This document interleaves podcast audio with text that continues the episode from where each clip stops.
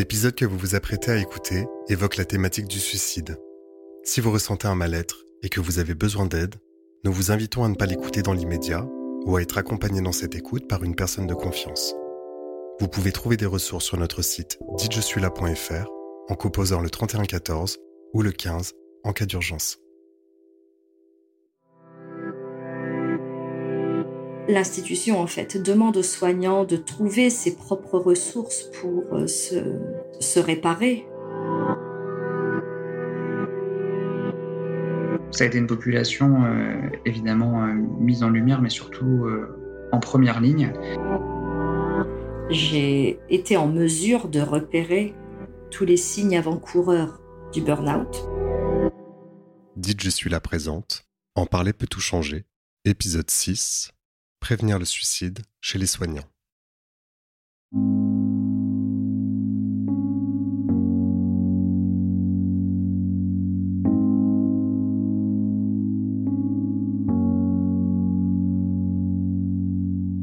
Euh, bonjour, je m'appelle Brigitte et mon, parcours est, est, le suivant. Je suis manip radio depuis plus de 20 ans dans un très grand centre hospitalier dans le nord de la France. J'ai pu euh, traverser un burn-out qui euh, aujourd'hui encore n'est pas, euh, n'est pas consolidé.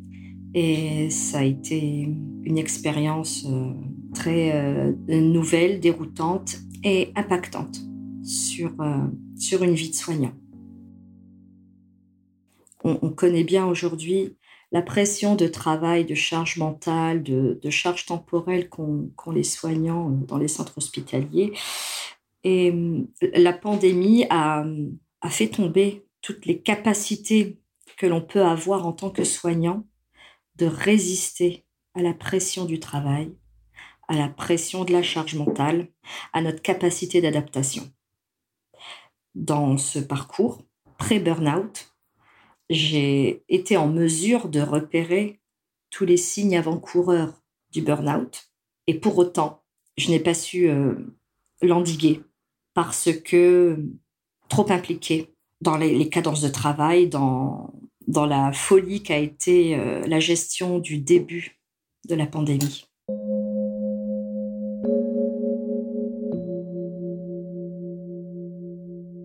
C'est vraiment une expérience déroutante et euh, déstabilisante qui, qui sape euh, toute la confiance que l'on peut avoir en ses capacités professionnelles, en ce que l'on est en tant qu'individu soignant pour répondre euh, dans une juste mesure à, tout ce qui nous est demandé euh, sur nos lieux de travail, tant au niveau euh, du soin porté à la personne humaine.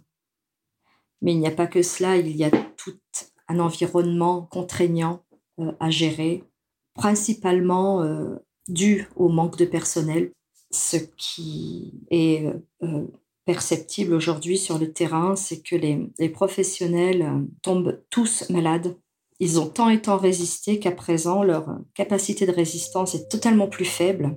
Aujourd'hui, le, ressenti est supérieur, mais le déficit structurel s'est accentué.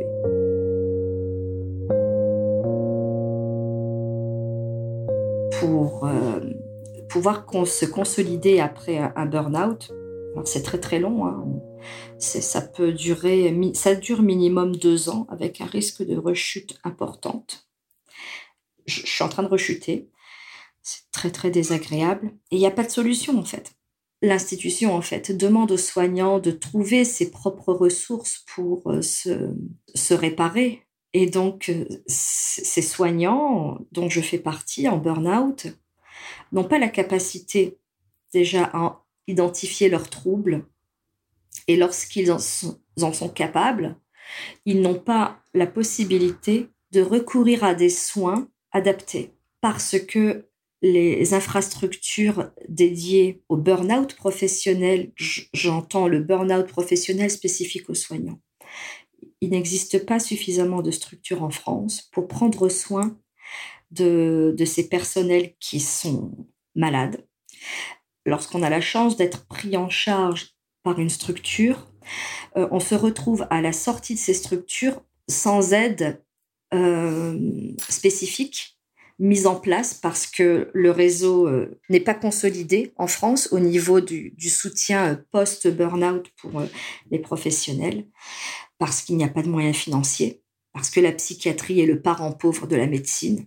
Si l'on doit parler de la psychiatrie, et le burn-out fait partie du giron de la, de la, psychiatrie, ce que l'on a pu voir, c'est un changement de, de paradigme là pour la pandémie on s'est enfin rendu compte que la psychiatrie était le parent pauvre de la médecine et que des moyens, qui à mon sens sont encore dérisoires, ont été avancés sur, euh, sur le territoire, mais ça reste très, très insuffisant en rapport aux besoins existants. Mais concernant les, les soignants, c'est le monde du soin qui, qui met à genoux les soignants.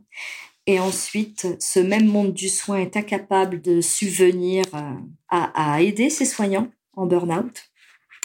Et euh, ce même monde du soin, lorsque le soignant retourne sur son lieu de travail, n'apporte pas les, les, solutions efficaces par euh, manque de moyens, mais pas seulement, par manque de connaissances, manque de, professionnels formés à tous les niveaux de l'infrastructure euh, hiérarchique du soin, euh, insuffisamment informés sur ce qu'est euh, le burn-out parce qu'il est encore auréolé d'un élément péjoratif, c'est-à-dire le burn-out est le résultat d'une cadence de travail, de ceci, de cela, mais néanmoins, il est dû à l'individu c'est parce que l'individu n'est pas structuré psychologiquement euh, pour faire face.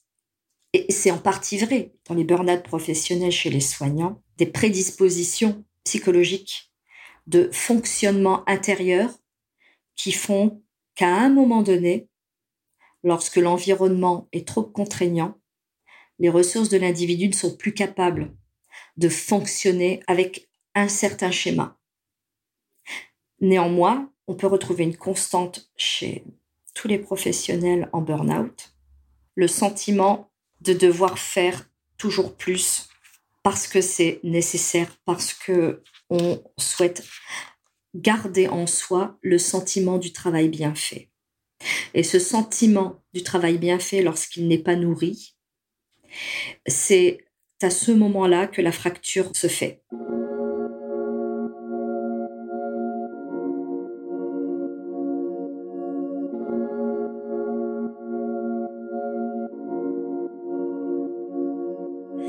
Alors, ce qui m'a amené à l'hospitalisation, c'est le, sentiment de constater que j'avais des réactions inappropriées à certains, à certains événements du travail euh, quotidien. Des réactions euh, très vives à, certains éléments du travail. Ce que j'évoque là, euh, ce sentiment qu'ont les soignants d'avoir euh, accompli un travail euh, à la hauteur de leurs valeurs, c'est quelque chose que l'on qui a déjà été étudié bien avant la pandémie. Hein. On peut regarder par exemple les études Orsosa qui ont été faites sur euh, le sentiment des, soignants, donc l'état euh, de bien-être des soignants sur leur lieu de travail. Donc, ce sont des études qui ont eu lieu sur le territoire, qui consistaient à poser un ensemble de questions aux professionnels concernant leur bien-être au travail, leur perception de leur charge de travail, leur perception de reconnaissance au travail. Il y a une littérature considérable concernant euh, le bien-être au travail des personnels soignants. Ma spécialité à l'époque de la pandémie était que euh, bon, j'avais plusieurs casquettes. Donc, euh, j'étais donc investie dans, mon institution et notamment en santé, sécurité, travail. Et j'étais euh, au fait de toute cette littérature concernant le bien-être au travail. Et ce qui était paradoxal, c'était de constater que je présentais absolument tous les signes. Et pour autant, euh, je me retrouvais dans l'incapacité de trouver la ressource nécessaire pour stopper cela. Parce que il n'y avait pas, juste avant la pandémie, hein, il n'y avait pas de structure dédiée à, accueillir cela. Il faut savoir que lorsque vous devez prendre un rendez-vous euh, chez un psychiatre, les délais sont extrêmement longs. Ça peut aller de 3 à 6 mois. Chez un psychologue, il faut savoir que une séance coûte entre 60 et 80 euros.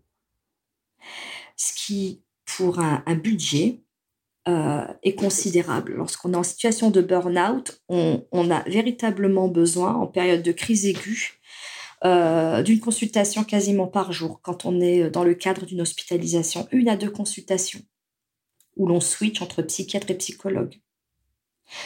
Dans les bonnes prises en charge, hein, j'entends. Donc si vous voulez faire cette démarche en solo, financièrement, c'est pas possible. Parce que cela représente un budget de plus quasiment un quart du salaire. Je me suis retrouvée dans une, dans une situation économique par rapport à ce burn-out avant d'être hospitalisée, où je ne pouvais pas payer mes séances de psychologue du travail. Puisque, ayant reconnu tous les signes, et j'étais déjà bien avancée dans mon burn-out, je me suis dit, bon, il faut absolument que je fasse quelque chose. Donc, j'ai consulté. Mais je ne pouvais pas consulter à la hauteur de mes, de mes besoins parce que financièrement, ça ne suivait pas.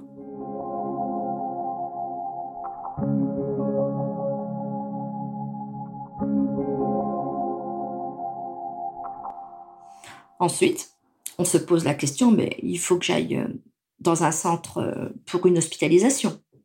Eh bien là, c'est impossible. C'est impossible parce qu'il n'y a pas de place. Il n'y a pas de place parce que les dotations financières pour la psychiatrie sont dérisoires. Quand nous-mêmes soignants avons besoin d'être aidés, ce n'est pas possible. Et on arrive à un point de tel épuisement que on, se pose la question, mais comment je fais? Et donc on continue, on continue à travailler jusqu'à épuiser les barrières. Quand j'ai épuisé toutes mes barrières, ça s'est déclaré très simplement.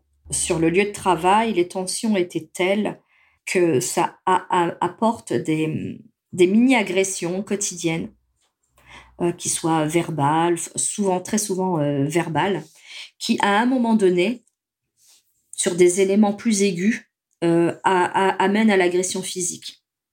Et mon burn-out a commencé le jour où j'ai euh, pu euh, expérimenter une agression physique de la part euh, d'un professionnel de santé. Lorsqu'il y a agression physique, il y a toujours deux éléments. L'agresseur, l'agressé, mais cette dynamique entre l'agresseur et l'agressé, c'est une dynamique qui se fait à deux. Probablement, si je n'avais pas été dans cette situation de, de ne plus pouvoir m'adapter aux contraintes, je n'aurais pas été agressée. Voyez-vous? Et donc, ça a commencé là. Et ça, a été l'élément déclencheur. À partir de là, je ne pouvais plus avancer. C'était impossible. Et, j'ai eu la chance, euh, dans mon réseau professionnel et amical, de pouvoir avoir recours à une hospitalisation dans un centre spécialisé pour le burn-out des professionnels soignants. C'était juste un cadeau du ciel. Donc ma prise en charge, euh, ce n'était pas dans la région. C'était à plus de deux heures de, mon domicile. Et donc j'ai été hospitalisée un mois et demi sans visite de la famille possible.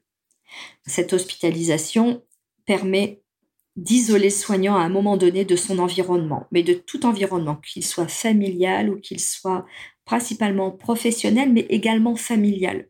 Et c'est ça qui est important, c'est le temps de retraite, pouvoir euh, souffler en fait. et là vient vient le soutien, le soutien des psychologues, le soutien des psychiatres pour, euh, pour bah, évaluer euh, l'état psychologique du soignant, in fine lui faire comprendre son schéma et ce qui l'a amené au burn-out.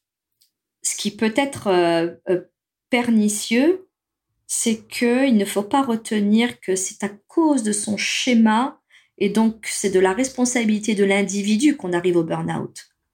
Non, ce sont les conditions de travail véritablement qui amènent l'individu au burn-out parce que les conditions de travail font qu'elles éliment toutes les barrières psychologiques, de résilience, d'adaptation des soignants. Si les conditions de travail n'étaient pas aussi extrêmes, les soignants, quel que soit leur schéma, seraient capables d'assumer et de supporter euh, toutes ces contraintes.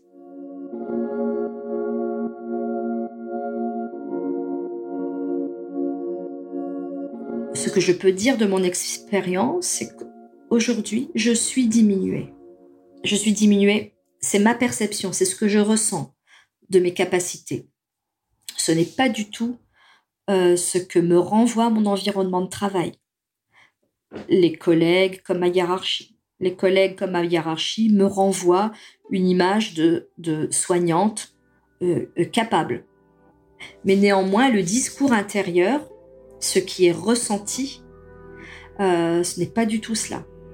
Et ce sont ces séquelles-là qui sont très difficiles à accepter.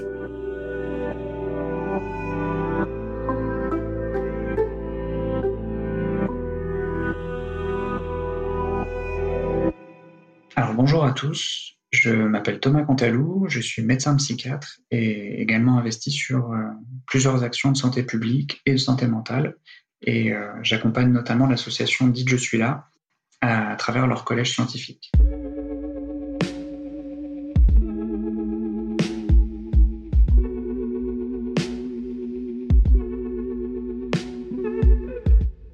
Alors du coup, j'ai écouté le, témoignage de, Brigitte comme vous, et euh, je l'ai trouvé très poignant et très vrai, et surtout très représentatif de ce que pouvaient ressentir pas mal de soignants finalement depuis la pandémie euh, du Covid-19.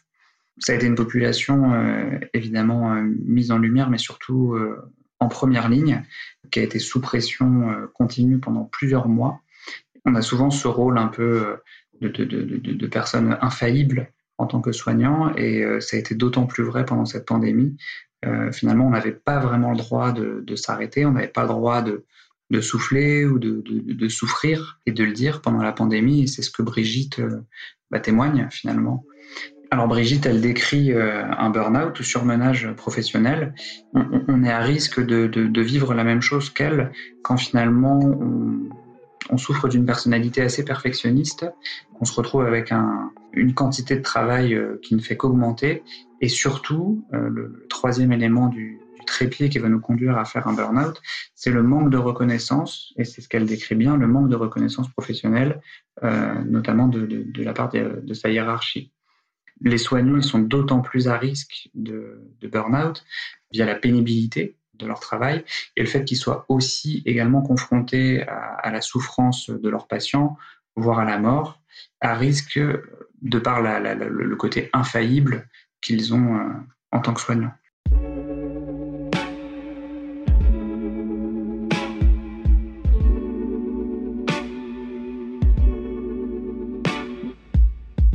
Alors Brigitte, dans son témoignage, elle dit euh, quelque chose de très intéressant, elle décrit quelque chose de très intéressant. Ce sont les signes avant-coureurs de son burn-out et qui peuvent être des signes avant-coureurs également de crise suicidaire. Donc euh, elle l'exprime très bien.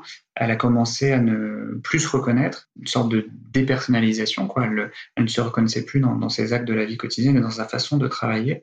Tout ça, ça peut être des signes avant-coureurs auxquels il faut être très attentif. C'est ce qui l'a aidé dans sa thérapie d'ailleurs. Euh, euh, elle l'explique un peu plus tard. Euh, de travailler sur tous ces signes avant-coureurs pour ne plus se retrouver dans la même situation de crise suicidaire ou de burn-out vraiment très intense. Donc, ces signes avant-coureurs, ce sont des choses sur lesquelles on travaille énormément en termes de, prévention euh, de, de, de récidive de passage à l'acte suicidaire.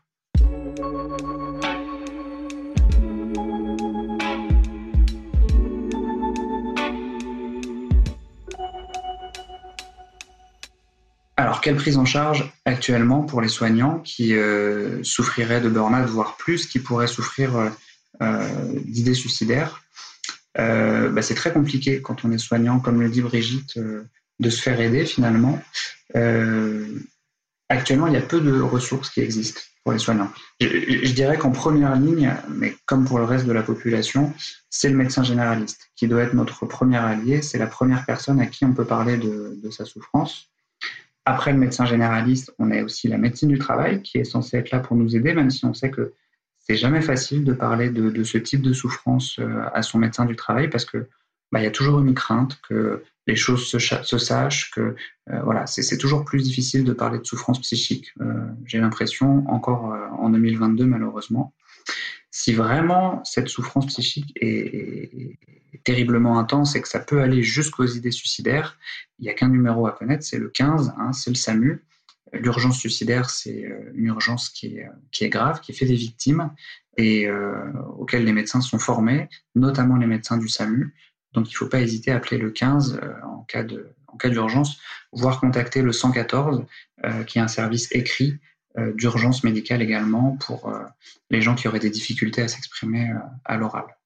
Il y a également d'autres euh, dispositifs euh, qui existent. Je pense à des dispositifs euh, associatifs, notamment l'association MO, une association du sud de la France, MO pour médecins, organisation, travail, santé, qui est un service d'écoute et de soutien par les médecins et pour les médecins. Mais il s'occupe aussi des étudiants et des autres professionnels de, santé ou des paramédicaux, notamment en cas d'épuisement professionnel, mais aussi euh, d'autres types de souffrances. Voilà, ils ont une ligne d'écoute 7 jours sur 7 et 24 heures sur 24.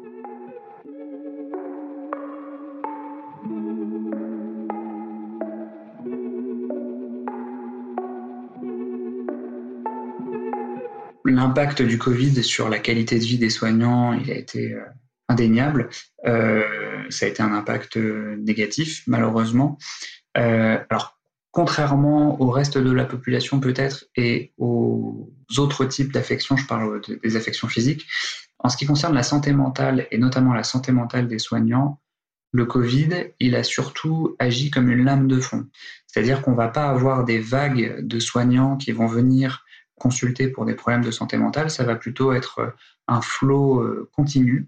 Et euh, encore aujourd'hui, en 2022, euh, bah, nos patients, je, parle en tant que psychiatre, consultent en démarrant leur histoire, un peu l'histoire de la maladie, en parlant du Covid. Voilà, ça, c'est souvent le, starter, le, point de départ de, leur souffrance psychique. Donc oui, le Covid, il a eu euh, un impact. Est-ce qu'il y a eu des choses qui ont été mises en place euh, depuis? Pas vraiment.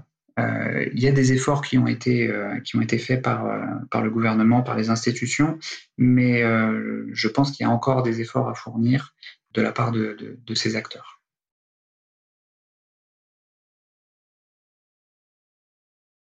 Alors moi, si je vous parle aujourd'hui, c'est en tant que membre du collège scientifique de l'association Dites Je suis là, qui est une association de prévention du suicide pour le grand public et euh, qui permet à chacun finalement de devenir acteur de la prévention en devenant un aidant ou en orientant euh, ses proches qui pourraient être en souffrance euh, suicidaire. Alors la plateforme Dit Je suis là, elle propose plusieurs outils qui permettent de, de devenir aidant finalement, de pouvoir repérer les signes d'alerte que ce soit chez soi ou chez ses proches, les signes d'alerte de crise suicidaire. Et une fois qu'on a repéré ces signes d'alerte, elle permet aussi de donner toutes les ressources nécessaires pour orienter correctement son proche qui sera en, crise suicidaire. Donc elle fournit un annuaire, euh, tous les numéros utiles, euh, voire les structures au niveau local qui vous permettront euh, d'orienter correctement vos, proches. L'association Dites Je suis là, elle se fait remarquer également par les campagnes de communication qu'elle met à disposition du grand public. Euh, on s'est rendu compte en santé publique que ce qui marchait le mieux, c'était quand les campagnes de, communication, elles étaient ciblées en fonction du, public à atteindre. Et donc l'association dit Je suis là, elle a créé des campagnes de communication pour les populations à risque qu'on connaît de crise suicidaire, donc que ce soit les agriculteurs, les jeunes, euh, les populations LGBT. Donc ces campagnes, elles sont destinées à agir de manière efficace en termes de prévention et de promotion de la santé directement auprès des publics concernés. En parler peut tout changer est une production de Dit Je suis là, disponible sur toutes les plateformes d'écoute. Vous souhaitez soutenir cette émission? Parlez-en autour de vous et laissez-nous des commentaires et des étoiles sur Apple Podcast. Si vous avez besoin d'aide, si vous souhaitez faire un don ou adhérer à l'association, rendez-vous sur ditjesuis-là.fr. À bientôt pour un nouvel épisode.